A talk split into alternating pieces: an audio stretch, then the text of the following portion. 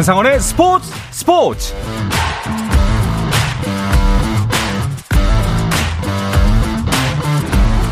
스포츠가 있는 저녁 어떠신가요? 아나운서 한상원입니다. 오늘 하루 이슈들을 살펴보는 스포츠 타임라인으로 출발합니다.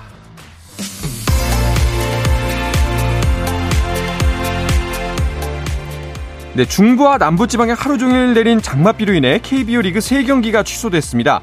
부산 LG 롯데전과 창원 삼성 NC전, 그리고 대전 SSG 한화전이 우천으로 취소되면서 중상위권 격돌은 하루 쉬어갑니다. 자, 그래서 프로야구는 현재 잠실과 수원에서만 경기가 열리고 있는데요. 먼저 두산 대 키움입니다. 올 시즌 최다 타이 5연승을 질주한 두산의 경기가 궁금해집니다. 3위로 올라선 두산 키움과의 홈 경기를 갖고 있는데요. 3회 말 두산 로아스의 적시타가 0대 0의 균형을 깨뜨립니다. 거기에 5회 맥키니의 폭투로 한 점 더 추가하는 두산 6회 말 현재 두산이 2대 0으로 앞서고 있습니다. 김태군 트레이드 효과를 톡톡히 느끼고 있는 기아의 경기도 눈길을 모읍니다. KT를 상대로 주말 3연전을 시작했는데요. 기아의 공격은 오늘도 매섭습니다. 선취 이득점하면서 리드를 잡았는데요. 하지만 김재열의 적시타와 배정대의 희생플라이로 경기를 원점으로 돌리는 KT. 경기가 팽팽해지고 있습니다. 6회 초 현재 2대2 동점입니다. 대명 소노그룹의 지주사인 소노인터내셔널이 프로농구 19단 후보 기업으로 선정됐습니다. KBL은 선수단 18명 전원을 모두 인수할 곳을 물색한 결과 소노인터내셔널을 선정했고 본격적인 창단 관련 협의를 진행할 것이라고 밝혔습니다. 다음 주 소노 측이 신규 회원 가입에 필요한 서류를 제출하면 KBL은 이를 검토한 뒤 오는 21일 이사회와 총회를 열고 승인 여부를 결정하게 됩니다. 이현중이 미국 프로농구 NBA 서머리그에서 첫 득점을 기록했습니다. 필라델피아 세븐티식서즈 소속으로 올해 NBA 서머리그에 출전하는 이현중은 서머리그 오클라호마 시티 썬더와의 경기에서 7분 26초를 뛰며 3득점 1블록슛을 기록했습니다. 하지만 이현중의 소속팀 필라델피아는 100대 91로 졌습니다. 필라델피아는 장소를 미국 네바다주 라스베이거스로 옮겨 서머리그 일정을 이어갑니다. 미국 여자 골프 시즌 세 번째 메이저 대회인 제78회 US 여자 오픈 첫날 김효주가 4언더파로 공동 선두에 올랐습니다. 중국의 린시위와 함께 공동 1위에 오른 김효주는 2014년 에비앙 챔피언십 이후 9년 만에 메이저 2승을 향한 힘찬 시동을 걸었고 LPGA 투어 신인상 부문 1위를 달리는 유해란은 3언더 파를 쳐 일본의 하타오카 나사 등과 나사 등 5명과 함께 선두와 한타차 공동 3위에 올랐습니다.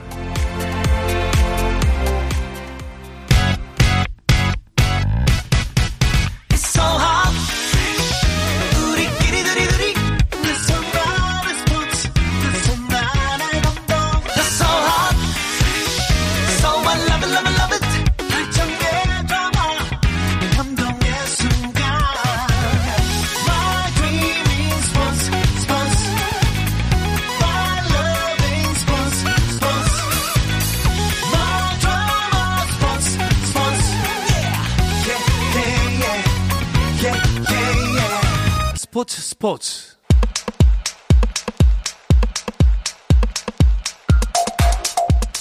금요일 저녁 축구 이야기 축구장 가는 길 시작하겠습니다. 중앙일보의 송지훈 기자, 서우정 축구 전문 기자와 함께합니다. 두 분 어서 오십시오. 안녕하세요. 안녕하십니까. 반갑습니다. 아 이게 참 뜰 듯 말 듯 뜰 듯 말 듯 계속해서 좀 안 뜨네요. 어, 이강인 선수의 오피셜 이제 나오나 저제 나오나 계속 기다리고 있는데 오늘도 그냥 지나가는 걸까요? 이강인 선수 입단 소식은 뭐 오늘 중에도 나올 수 있다. 뭐 이런 류의 그 이야기가 계속 나와서 네. 사실 저도 오늘 아침부터 계속 기다리고 있는 그런 상황인데요. 일단 아직까지는 뭐 나오지 않았고요. 음. 지난주에도 제가 말씀드렸지만 지금 이 파리 생제르맹에게 가장 큰 이슈는 역시나 감독 교체였었고 네. 이제 감독이 바뀌면서 이제 루이스 엘리케 감독이 발표가 됐잖아요. 지금 그 뒤로 파리 생제르맹이 두 명의 선수를 이제 영입을 해서 이제 그 공식 발표를 했는데 그 수비수 슈크리니아르 선수 그리고 공격수 아센시오 선수예요. 근데 이 두 선수 모두 구단이 제공한 것으로 보이는 정장을 착용을 하고 새 유니폼을 들고 사진을 찍었거든요. 네. 그 지금 이강인 선수가 이제 파리 생제르맹으로 이제 구단에 합류하냐 마냐 얘기가 지금 나오는 걸 보면 아 구단이 지금 비슷한 방식으로 아마 오피셜을 내지 않을까라는 음. 이제 그런 예상을 할 수 있고 그렇다 그러면 이강인 선수가 가자마자 바로 나올 가능성도 상당히 높죠. 아 그런가요? 이강인 선수는 그럼 지금 국내에 있는 건가요? 일단 확인된 바로는 어제까지는 본인이 개인 훈련을 지금 현재 FC 서울의 훈련장인 네. 챔피언스 파크에서 진행을 하고 있거든요. 그렇게 했고 또 지인들하고 식사한 것까지는 이제 확인이 됐고요. 저녁까지요. 네. 금명간에 그러니까 빠르면 오늘 밤중 아니면 주말 중에 이제 출국을 할 것 같다고 하더라고요. 그러니까 가게 되면은 이제 송준 기자 얘기하신 대로 구단이 준비한 포맷에 따라가시고 이제 입단 절차 마무리하고 이제 많은 대한민국 팬들이 기다리는 official 발표할 것 같습니다. 만약에 오늘 저녁에 출국을 했으면 빠르면 이번 주말에도 나올 수 있다는 얘기네요. 그렇습니다. 뭐 어. 지금 이제는 즐거운 소식 기다리기만 하면 될 것 같고요. 네. 얼마 안 남았습니다. 어, 알겠습니다. 자, 그리고 우리 김민재 선수. 훈련소에서 나오자마자 국내에서 medical test 바로 받았다라고 하더니 오늘은 또 한 소식에서는 또 연기가 됐다 medical test가 뭐 이런 소식 들립니다. 현재 연기가 어떤 상황인가요? 됐다고 했었는데 지금 직전에 나오는 보도들을 보면 네. 그 medical test의 주요 부분이 끝났다. 라고 어. 지금 또 보도가 나오기 시작했거든요. 김민재 선수 뭐 어제 그 3주간의 기초 군사훈련 무사히 잘 마치고 퇴소를 했고요. 그 바이에른 뮌헨 medical team이 왔다는 소식까지는 어제 다 보도가 네네. 됐었고 뭐 독일 쪽의 보도에서 음. medical test를 조금 미루기로 했다라는 이야기가 나와서 음. 아 김민재 선수가 좀 많이 피곤했나 보다라는 그런 추측 정도가 가능했었는데 지금 medical test가 됐다고 하니까 사실 medical test 끝나면 그리고 문제가 없다는 걸로 나오면 이제는 말 그대로 구단끼리 계약하고 이적료 주고받으면 그냥 이 계약 성사가 되는 네네. 거거든요. 김민재 선수의 계약도 곧 음. 잠시만 더 기다리면 될 것 같습니다. 그렇군요. 사실 나오자마자 medical test 하는 거 저는 괜찮다고 생각했거든요. 훈련소 네. 끝나자마자가 제일 건강해요. 네, 진짜로. 네. 김민재 선수가 이제 훈련소에서의 모습이 단체 사진을 통해서 조금 알려지긴 했는데, 네. 근데 뭐 그 사진을 봤을 때는 얼굴 좋아 보였었고요. 음. 네, 말씀하신 대로 3주간의 기초 군사 훈련으로 어, 뭐, 운동을 할 수 있는 몸 상태는 아니지만은, 네. 그래도 좀 체력적으로 좋은 게 유지되지 않았나 싶고, 어, 바이에른 뮌헨 의무팀의 닥터가 여러 명인데, 그중 한 명이 지금 대한민국에 네. 이제 입국을 해서, 함께 동행하면서 이제 medical test 치른 걸로 알려져 있습니다. 그래서 일단 15일까지 국내에 머물 건데, 김민재 선수는 좀 이강인 선수하고 다른 선택이 있을 수도 있는 것 같아요. 지금 바이에른 뮌헨이 일본으로 프리시즌 투어로 오는데, 거기에 맞춰서 일본으로 바로 합류할 수 있다라는 어. 그런 얘기도 있거든요. 그리고 지금 방금 전에 이제 어, 개인 첩보가 하나 왔는데 네네. 이강인 선수가 현재 진행되고 있는 권창훈 선수 결혼식에 등장을 했다고 합니다. 아 그래요? 네, 아직 아 한국에 있는 것이 어. 확인이 됐기 때문에 무슨 혐의자 쫓는 듯이 네, 동선을 파악하고 있으니 이게 무슨 네. 네. 이게 권창훈 선수가 결혼식을 오늘 치르다 보니까 지금 주말에 리그 일정이 있는 국내 선수들은 좀 참석이 어렵고 휴식기 중인 이제 해외파 선수들이 오늘 좀 많이 참석한 것 같더라고요. 네네. 거기에 이강인 선수도 왔다고 음... 합니다. 이 얘기 나온 김에 우리 축구 팬들 지금 다들 이강인 선수 소식 궁금해하니까 우리 애청자 여러분들도 네네. 혹시 지나가다 이강인 선수 보시면 아 좋습니다. 네. 네. 우리 방송 중에 제보 좀 부탁드립니다. 제보 바라겠습니다. 네. 예, 바로 수배 들어갑니다. 네. 네.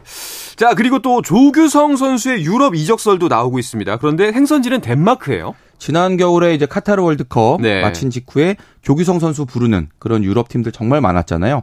당시에는 조규성 선수도 좀 쉬어야만 했었고 음. 또 소속팀 전북도 조규성 선수가 이제 시즌 계획에 포함이 되어 있던 그런 상황이었기 때문에 이제 합의로 유럽 진출을 미뤘는데 서로 약속한 대로 이번 여름에 유럽 진출 다시 추진하고 있고요. 지금 조규성 선수와 가장 좋은 흐름을 만들고 있는 팀이 덴마크 1부 리그의 미트윌란이라는 팀입니다. 네. 이적의 큰 틀에는 합의가 됐다라는 음. 보도들이 많이 나오고 지금 세부 조건 조율하고 있다 음. 정도의 분위기입니다. 그런데 이제 또 일부 팬들은 아 사실은 빅리그에 갔으면 했는데 그때 한참 폼이 좋았을 때 바로 계획을 체결했어야 되는 거 아닌가? 좀 너무 아쉬운 선택 아닌가? 이런 얘기도 나오더라고요. 아무래도 지금 이제 잡을 수 있는 기회와 지나가 버린 기회에 대한 비교가 이루어질 수밖에 없는데 음. 지난 겨울에는 이제 독일 분데스리가 이재성 선수가 뛰고 있는 마인츠에서 네. 뽑가 있었기 때문에 아무래도 그게 두고두고 생각날 수밖에 없죠. 왜냐하면은 이제 덴마크 리그 같은 경우에 유럽에서 17위에 해당되는 리그입니다. 음. 뭐 중위권보다도 조금 더 낮은. 물론 미트윌란은 유럽 클럽 대항전에 출전을 해서 상당한 경쟁력을 보여줬기 때문에 어떻게 보면 스코틀랜드 셀틱이나 레인저스처럼 어, 작은 연못 안의 큰 고래와 같은 팀이라고 할 수 있겠지만은 아무래도 좀 낯선 덴마크 리그로 음. 간다는 거는 아쉬울 수도 있고 또 많은 팬들이 바라는 거는 조규성 선수는 지금 국가대표팀에서도 중요한 역할을 하고 있기 때문에 수시로 한국을 와야 되는데 아무래도 이 미트윌란에서는 한국으로 오기 위해서는 좀 복잡하게 이동을 해야 되거든요. 어. 그런 부분들이 피로로 쌓일 수도 있다라는 점. 뭐 지금 얘기가 나오는 거는 이제 미트윌란이 이번 여름에 조규성 선수에게 관심을 보이고 오퍼를 제시한 팀 중에서 가장 높은 이적료를 제시했다고 하거든요. 네. 결국은 전북도 그 이적료 부분에 대한 것을 양보하지 못한 것 아니냐 이런 뭐 지적도 있습니다. 음, 사실 그 윈터 그 뭐야 미트윌란 말고도 다른 팀들도 이적 제안이 왔다고는 들었어요. 레스터 시티나 왓포드, 예. 뭐 블랙번 이런 팀들, 잉글랜드에 있는 여러 팀들이 이 조규성 선수에 대해서 좀 음. 적극적인 관심을 보여줬다고 하는데 뭐 조규성 선수가 바라는 그런 환경은 일단 빅리그가 이냐 아니냐 요걸 떠나서 좀 리그의 강팀으로 가겠다. 음. 그리고 이제 그런 관점으로 본다면 사실 미트윌란은 그 조건에는 맞죠. 그 덴마크 1부 리그에서 지금 세 차례 우승을 하고 있고 최근에 그리고 다음 시즌에 유로파 컨퍼런스 리그 일단 유럽 클럽 대항전을 맛을 볼 수는 있는 이제 그런 팀입니다. 그리고 저는 사실 이 부분을 조금 더 주목을 하고 싶은데 이 미트윌란의 구단주가 매튜 베넘이라는 분이거든요. 매튜 베넘이 네, 이번에 네. 그 20세 이하 월드컵의 중앙 수비수 김지수 선수를 데려간 그 프리미어리그 구단 브렌트포드의 또 공동 구단주기도 해요. 오. 그러니까 만약에 우리 조기성 선수가 지금 미트 윌란에서 좋은 성과를 보여주면 유럽에 맞는 선수다라는 게 검증이 되면 브렌트포드와는 좀 연결될 수 있는 고리가 좀 쉽게 만들어지지 않을까라는 어. 그런 기대감은 갖게 합니다. 그런 기대감이 또 있을 수가 있군요. 그 미트윌란이 아까 그래도 뭐 리그 자체는 뭐 중위권보다 조금 낮은 리그지만 그 안에서는 꽤나 경쟁력을 갖춘 강팀이라고 하셨는데 좀 더 미트윌란에 대해서 자세하게 알아보면 어떨까요? 네. 이 덴마크 수페르리가는 이제 가장 큰 강호는 코펜하겐입니다. 음. 코펜하겐이 1강으로 뽑히고 이제 그걸 추격하는 한 3, 4개 정도 팀이 있는데 그중 하나가 미트윌란이고요. 1999년에 창단해서 역사는 길지 않은 구단이지만 송준 기자가 얘기했던 아까 그 베, 매튜 베넘 구단주의 적극적인 지원 속에서 최근에 강팀으로 거듭났고요. 네. 어, 지금 뭐 최근 5년 사이에 세 차례 리그 우승을 거뒀고 어, 지난 시즌에는 좀 성적이 부진했습니다. 그래서 시즌 도중에 감독을 교체했는데 그 감독 교체 이후 효과를 보면서 후반기에는 성적이 또 좋았었고요. 어, 국내에는 이제 미트윌란이 유럽 클럽 대항전, 뭐 챔피언스 리그 예선이라든가 유로파 리그 이런 곳에서 이변을 일으킨 적이 많다 보니까 화제가 됐고 과거에 맨체스터 음. 유나이티드를 꺾었고 지난 시즌엔 어. 또 이탈리아의 강호인 라치오를 꺾으면서 또 상당한 어, 관심을 모았었습니다. 그렇군요. 사실 조규성 선수가 어, 좀 시즌 초반에 부진하다가 요즘 좀 다시 한번 실력 기량이 올라오고 있는 참이어서 조금 어, 기대가 되기도 하고, 그리고 이 선택이 좀 아쉽기도 하고, 여러 가지 좀 복합적인 마음이 듭니다. 지난 시즌 K리그 득점왕이잖아요. 예. 일단 뭐 K리그 무대에서는 검증이 끝난 선수라고 할 수 있고, 올 시즌에는 이제 네 골로 살짝 좀 초반이 음. 부진하긴 했는데, 시즌 초반에 한 골 넣고 나서 부상이 있었고요. 음. 이제 그 뒤로 좀 잠잠하다가, 이제 16라운드 울산전 득점, 그리고 18라운드 강원전 멀티골, 좀 최근 들어서 살아나는 그런 모습 보여주고 있는데요. 제가 미트윌란으로 갈 선수를 자꾸 브렌트포드 이야기를 해서 조금 좀 그렇긴 한데, 이 매튜 베넘 구단주가 워낙에 좀 특징이 있는 사람이라서 이 브렌트포드란 팀이 정말 특이한 팀이에요. 네. 예, 유럽 축구는 보통 다 유스 시스템을 가지고 이제 그렇죠. 운영이 되잖아요. 네. 좋은 선수 길러서 이렇게 올라가는데 이 브렌트포드는 유스 시스템 자체를 아예 없앴습니다. 오. 그거 하지 말고 전 세계에 좋은 유망주 우리가 눈에 보이면 이 친구를 사와서 키워서 팔자. 네. 이런 마인드로 지금 구단을 운영하기 때문에 미트 윌란에서 정말 좋은 그런 뭐 가능성을 보여주면 음. 제가 보기에는 브렌트포드로 가는 것까지도 어느 정도 계산이 되어 있는 콜이 아닌가. 어. 그래서 이렇게 과감하게 이종류 세게 지르는 거 아닌가라는 저 혼자만의 추측을 해봅니다. 음. 검증된 건 아니고요. 알겠습니다. 뭐 일단은 오피셜까지는 아니고 뭐 유력하다라는 거죠. 네, 이번 주말 경기는 뭐 네. 여기성 선수가 변함없이 출전을 할 것 같고요. 어, 이제 다른 팀들이 내세운 조건이 브랜드포드에는 아, 미트 윌란에는 크게 좀 미치지 못하기 때문에 음. 지금 현재 전북은 미트 윌란하고만 협상을 하고 있기 때문에 네. 어, 조규성 선수가 유럽으로 간다라는 전제가 이루어지는 거는 아마 미트 윌란 행이 맞을 것 같습니다. 알겠습니다. 자, 그러면 이어서 대표팀 이야기도 해볼까요? 그 축구 대표팀 클린스만호 9월 평가전 일정이 꼬이고 있어요. 멕시코전이 무산됐습니다. 네, 축구 대표팀이 이제 9월에 유럽으로 건너가서 원정 평가전 두 경기를 할 건데 카디프에서 웨일스를 상대로 평가전 하는 거는 이제 확정이 되어 있고요. 이건 진작에 정해졌고 런던에서 할 가능성이 높은 두 번째 평가전. 음. 이제 누구랑 할 거냐가 아직까지 결정이 안 되는데 원래 멕시코를 불러서 이제 평가전 하는 걸로 멕시코도 이제 유럽에서 평가전 일정이 있었기 때문에 네네. 네. 좀 긍정적인 분위기가 만들어지고 있었는데 지금 멕시코 축구협회 내부 사정 때문에 이게 다 백지화가 됐습니다. 음. 그러면서 일정을 다시 짜기 시작했고요. 축구협회는 일단 멕시코를 대신할 만한 북중미 팀이 섭외가 된다면 그 팀을 우선적으로 좀 만나보겠다라는 그런 입장이고 만약에 여의치 않을 경우에는 멕시코가 유럽에 건너와서 사우디아라비아와 평가전을 하기로 했었는데 사우디아라비아를 우리가 섭외해서 아. 네 어차피 우리가 이제 아시안컵에 이제 본선에 가면 만날 수도 있는 그런 이제 팀이기 때문에 평가전을 해보는 것도 이제 옵션 하나에 들어있다 이렇게 설명을 하고 있습니다. 네. 자 클린스마노 좀 이제 승리가 없기 때문에 좀 답답한 감정인데 이 일정마저 꼬이니까 조금 더 속이 상하네요. 알겠습니다. 자, 그럼 여자 축구 대표팀은 어 이제 모의고사를 치릅니다. 월드컵을 앞두고 치르는 어 경기죠? 네, 호주, 뉴질랜드가 공동 개최하는 여자 월드컵에 이제 콜린 벨 감독이 이끄는 우리 여자 대표팀이 출격을 하고요.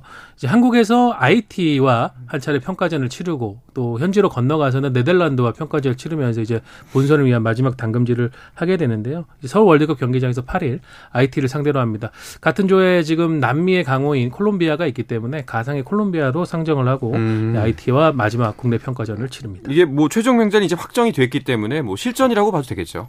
콜린 벨 감독이 이제 23명의 네. 최종 엔트리를 직접 공개를 했는데 월드컵 3회 출전에 빛나는 우리 에이스 지소연 선수나 또 캡틴 조소현 선수, 돌아온 스트라이커 박은선 선수, 음. 또 이제 39살 정말 노장입니다만 여전히 골문을 든든하게 지켜주는 수호신 김정미 선수.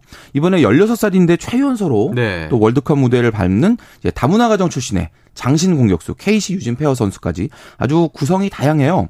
나이부터 역할, 캐릭터까지 아주 다채롭게 조화롭게 구성이 잘 됐다라는 그런 평가입니다. 야, 16살 2007년생이에요. 이 선수에 대한 관심이 굉장히 높더라고요. 네. 미국인 아버지 그리고 한국인 어머니 사이에서 태어난 케이시 유진 페어 선수인데 아, 미국 쪽에서 굉장히 이 성장하면서 현지에서도 상당히 유망주로 평가를 받고 있는 오. 선수였거든요.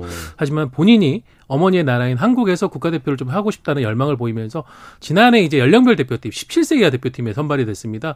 거기에서도 좋은 모습을 보였는데 콜린벨 감독이 과감하게 지금 A 대표팀까지 오. 월반을 시켜서 선발을 했고요.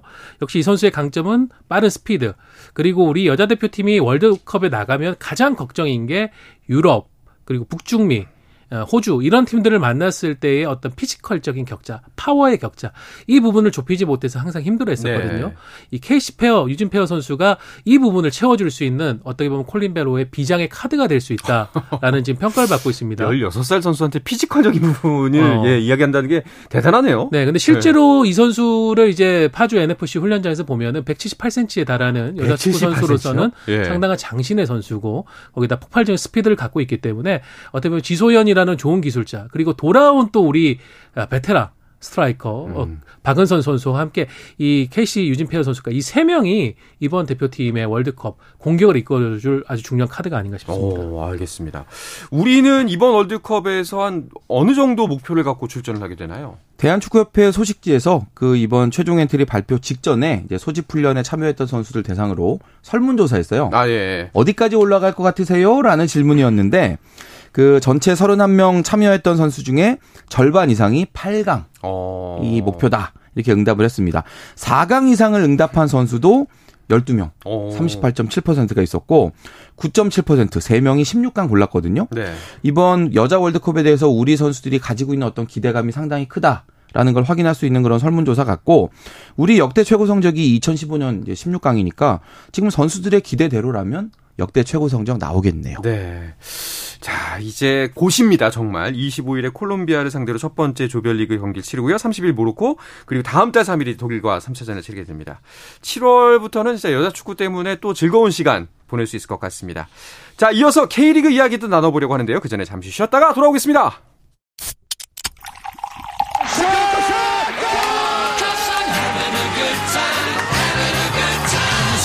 치열한 하루를 보낸 당신과 함께 마시는 짜릿한 스포츠 한 모금. 매일 저녁 8시 30분 한상원의 스포츠 스포츠. 금요일 저녁 축구 이야기 축구장 가는 길 듣고 계십니다. 서우정 축구 전문 기자 중앙일보의 송지훈 기자와 함께하고 있습니다. 자, K리그 이야기도 나눠보죠. 현재 팀 순위부터 먼저 짚어볼까요? 서우정 기자가 정리해 주시죠. 네, 뭐 이번 한 주가 지났지만 변함없이 울산이 독주 체제를 달리고 있습니다. 20경기 만에 승점 50점에 도달하면서 1위 지키고 있고요. 2위 포항은 승점 13점 차이가 나는 37점입니다. 3위 서울, 4위 전북. 전북이 어느새 또 4위까지 치고 올라왔네요. 야, 그러니까요. 네, 역시 저력이 있습니다. 5위 제주, 6위 대전, 7위 광주, 8위 대구, 9위 인천, 10위 수원FC고요. 지금 강등권에 있는 11위 강원 승점 13점, 12위 최하위인 수원은 승점 10점입니다. 아니 전북 강등권 아니었어요? 그 시즌 초반에 네. 제가 그 팀 구성을 감안할 때 참 이 팀 성적이 이해가 안 되네요라고 예, 맞아요. 두 팀이 전북하고 인천이에요. 예. 근데 인천은 아직까지는 제가 보기에 그 원하는 그 자리까지 못 찾아간 것 같은데 음. 전북은 이 감독 교체라는 충격 요법을 쓰기도 했고 상당히 최근 들어서 분명한 상승세를 보여주고 있는 것 같습니다. 네. 시즌 초반에는 강등권까지 떨어지면서 아니 이거 어떻게 된 거야라는 생각하시는 분들 많았을 텐데 어느새 지금 4위까지 올라왔고요. 네. 아직까지도 제가 보기에는 전북답다라고 말할 정도의 자리는 아닙니다만 아주 빠른 속도로 순위를 끌어올리고 있습니다. 물론 사실 이게 중위권 사이의 승점 차가 굉장히 촘촘하기 때문에 뭐 언제 또 떨어질 수도 있고 여기서 또 치고 올라갈 수도 있는 부분이긴 합니다만 그래도 정말 명가는 명가구나 이런 생각이 듭니다. 자, 중위권이 이렇게 치열한 상황이라서 이제 21라운드가 더 관심을 모으고 있는데요. 오늘도 K리그1 두 경기가 진행 중이네요. 네, 금요일에 열리는 Friday Night 경기인데 지금 제주에서는 제주 유나이티드와 대구 FC가 맞붙었습니다. 네. 아, 전반에 각각 한 골씩 넣으면서 1대1 무승부로 지금 후반 경기 상황이 이어지고 있고요.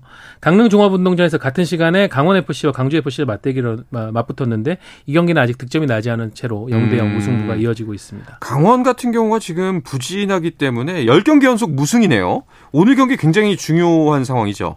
전북과 다르게 강원은 감독 교체를 했는데도 음. 아직까지 확실한 그런 반등 분위기는 나오지 않고 있거든요. 네. 윤정환 감독 부임 이후로 지금 두 경기 1무 1패 그 시즌 10경기 연속 무승 뭔가 이제 부진이라고 말할 법한 그런 흐름이 음. 이어지고 있는데 광주가 결코 만만한 팀이 아닙니다만 네. 모두가 우리가 그걸 인정하고 있지만 지금 강원 입장에서는 현실적으로 봤을 때 잡아야 되는 팀 중에 하나거든요. 음. 지금 강원한테 필요한 건 역시나 이제 공격력이 살아나야 된다는 네, 이 부분일 네. 텐데 올 시즌 20경기 치르는 동안에 12골밖에 안 돼요. 음. 네, 뭔가 공격이 지금 터져주지 않으면 강원 입장에서는 뭔가 반등의 어떤 계기를 마련하기 힘들기 때문에 일단 골이 많이 나오는 게 첫 번째가 되겠습니다. 네. 하지만 근데 말씀하셨던 것처럼 광주가 또 만만치가 않습니다. 네, 승격 팀인데 사실 승격 팀 중에서 먼저 스포트라이트를 받은 거는 대전이었었죠. 그렇죠. 하지만 광주가 5월, 6월에 또 무서운 상승세를 타면서 역시 좋은 능력 을 보여줬고 그 중심에는 이정효 감독이 있습니다. 어, 전술을 가라는 어떻게 보면 리그의 사령탑들을 평가하는 트렌드를 바꾼 또 주역 중에 한 명이거든요. 이정효 감독이 이끄는 어떤 팀의 전술이 상당히 좋고 지난 라운드에서 이제 울산에게 0대 1로 홈에서 패하긴 했지만은 그 경기에서도 선두 울산에게 밀리지 않는 아주 팽팽한 어, 음. 경기력을 보여줬습니다. 그 전까지 6경기 연속 무패 4승 2무를 기록을 했고요. 오늘 다시 아마 강원을 상대로 좀 승리에 어, 이어가는 상황을 좀 다시 만들고 싶어 하지 않을까 싶습니다. 네. 자, 그리고 또 강원 관련 소식 중에 하나는 양현준 선수가 이제 이적 문제로 구단과 갈등을 빚었습니다. 또 이제 김병지 구단주가 또 공공 아 SNS에 올렸죠. 네. 그 양현준 선수가 셀틱의 제의를 이제 이번에 받은 게 아니라 그 전에도 받았거든요. 네. 근데 이번 여름에 보내줄게라는 그런 이제 약속을 받고 일단 기다렸던 그런 상황이고 음. 그런데 제가 앞에서도 설명을 드렸지만 강원이 올해 상황이 너무 좋지 않잖아요. 그렇죠. 네, 그러다 보니까 아 제발 이번 시즌만 끝나고 가는 게 어때? 음. 라는 취지로 이제 구단의 입장이 이제 나왔던 거고 뭐 믿고 기다렸던 선수 입장에서 당연히 좀 황당하겠죠. 가는 걸로 알고 있었는데 안 된다고 하니까. 근데 다행히 양현준 선수와 이 강원 FC 김병지 대표이사가 이제 직접 만나서 격이 없는 그런 대화를 나눴고요. 셀틱 이적 안 돼라고 했던 거를 원점에서 재검토하겠다는 음. 쪽으로 이제 입장을 바꿨습니다. 이제부터라도 이제 양현준 선수는 팀을 위해서뿐만 아니라 이제 셀틱에도 뭔가를 보여줘야 되는 그런 그렇죠. 입장이잖아요. 예. 그렇기 때문에 좀 유럽 진출 확정되기 전까지 이제 경기력을 잘 보여주는 게 중요해졌고요. 물론 지금 강원의 상황을 생각한다면 양현준 선수뿐만 아니라 뭐 이정협 선수라든지 김대원 선수 여러 선수들 분발이 다 함께 이루어져야 되는 그런 상황입니다. 네. 자, 뭐 아직 뭐 확정되진 않은 거이기 때문에 일단은 말씀하신 것처럼 양현준 선수도 현재 소속팀에 일단은 집중을 해야겠다라는 생각이 듭니다. 자, 그리고 제주와 대구의 경기는 어, 승패에 따라서 순위가 바뀔 수도 있는 상황이잖아요. 네, 5위 제주, 대구, 8위가 대구인데 네. 승점은 1점 차입니다. 대구가 승리하면은 이 순위가 또 바뀔 수 있는 상황이고요. 음. 어, 제주가 지금 4월, 5월 굉장히 좋은 흐름을 타고 어, 남길 감독이 5월 이달에 감독상까지 수상을 했는데 6월 들어와서 조금 부진하기 시작해서 5경기 무승이 지금 음. 여름에 이어지고 있습니다. 그래서 오늘은 이제 연재훈 선수가 먼저 헤더 선제골을 넣 나오면서 어, 좀 승리에 초록불이 켜지나 싶었는데 어, 홍철 선수가 이제 프리 아, 코너킥을 직접 시도한 것이 골키퍼 김동준 선수를 맞고 들어가면서 대구가 동점골을 만들었어요. 네. 그래서 지금 현재는 1대1 무승부 이렇게 된다면 뭐 양 팀은 승점 차는 그대로 이어질 것 같습니다. 알겠습니다. 자, 내일도 역시 경기가 있습니다. 내일은 또 동해안 더비가 있어요. 네, 내일 저녁 6시에 이제 포항 스틸야드에서 포항과 울산이 맞대결을 합니다. 음. K리그에서 가장 치열한 더비 매치 중에 하나인 네. 동해안 더비. 그 구성하는 두 팀이기도 하고 또 올 시즌 선두와 2위의 싸움. 음. 네. 격차가 크긴 합니다만은 일단 따라가야 되는 포항 입장에서는 무조건 승점차를 그렇죠. 좁혀야 되는 그리고 울산은 더 벌려야 되는 음. 그런 이제 운명의 맞대결입니다. 지금 포항 홈구장 이 스틸야드 관중석이 이미 100%다 판매 완료가 됐다라는 오. 보도가 나왔는데 여기 용광로라는 별명이 있는 곳이거든요. 네. 네. 정말 뜨거울 것 같습니다. 자, 과연 포항이 이제 후반기 선두 추격의 발판을 마련할 수가 있을지 또 내일 경기를 보시면 알 것 같고요. 그리고 3, 4위가 대결도 있네요. 네. 전주에서 이제 홈 7연승을 바라보고 있는 전북과 아, 전북전 무승 징크스 굉장히 길어지고 있는 FC 서울이 맞대결을 갖습니다. 지금 전북이 승점 30점 4위, 어, 서울이 승점 33점으로 3위거든요. 음. 물론 지금 양 팀이 득점 차가 크기 때문에 네. 다득점으로 순위를 경제 아, 결정짓는 K리그 순위 상정 방식에 의해서 뭐 전북이 이겨서 승점이 같아져도 아마 이제 다득점을 뒤집기는 어려울 겁니다. 네네. 그래도 전북으로서는 지금 김상희 감독 물러나고 나서 김도현 감독 대행 체제 그리고 페트레스코 감독 정식 감독 체제로 전환된 지금의 좋은 흐름을 확실하게 이어가는 상징적 어떤 승리가 될 수 있다는 점에서 아마 이번 홈 경기 서울을 꺾는데 음. 온 힘을 집중할 것 같습니다. 네. 자, 그리고 토요일에는 또 수원 FC 대 인천의 대결도 있습니다. 아, 지금 두 팀 다 그 생존 전략이 서로 달라요. 네. 수원 FC는 이번 여름에 아주 과감하게 선수 보강하면서 팀 분위기 확 바꿔보자라는 음. 이제 그런 전략이고요. 인천은 그 전에 이미 선수를 많이 뽑아왔기 때문에 이 선수들 잘 좀 다듬어서 만들어보자라는 이제 그런 쪽인데 지금 9위 인천과 10위 수원FC 승점 차가 4점이거든요. 네. 만약에 이번 주말 맞대결에서 수원FC가 이기면 이제 두 팀의 승점 차가 1점 차로 좁혀지니까 어. 수원FC 입장에서는 중위권으로 올라갈 수 있는 발판이 되겠지만 네. 만약에 반대로 인천이 이기면 이 두 팀의 승점 차가 7점까지 벌어집니다. 그렇네요. 그렇게 되면 수원FC, 강원FC, 수원 삼성 3약으로 이제 박스권으로 갇힐 수도 있기 때문에 사실 수원FC 입장에서는 운명의 승부가 될 것 같습니다. 알겠습니다. 자, 이번 주말도 축구와 함께 하시면서 더운 무더위 날려버리시길 바라겠습니다. 자, 이 이야기로 축구장 가는 길을 마치도록 하겠습니다. 중앙일보의 송지훈 기자, 서우정 축구 전문 기자 함께 했습니다. 두 분 고맙습니다. 감사합니다. 감사합니다. 네, 주말 스포츠 스포츠는 9시 20분부터 함께 하실 수 있습니다. 저는 월요일 저녁 8시 30분에 다시 돌아오겠습니다. 한상원의 스포츠 스포츠!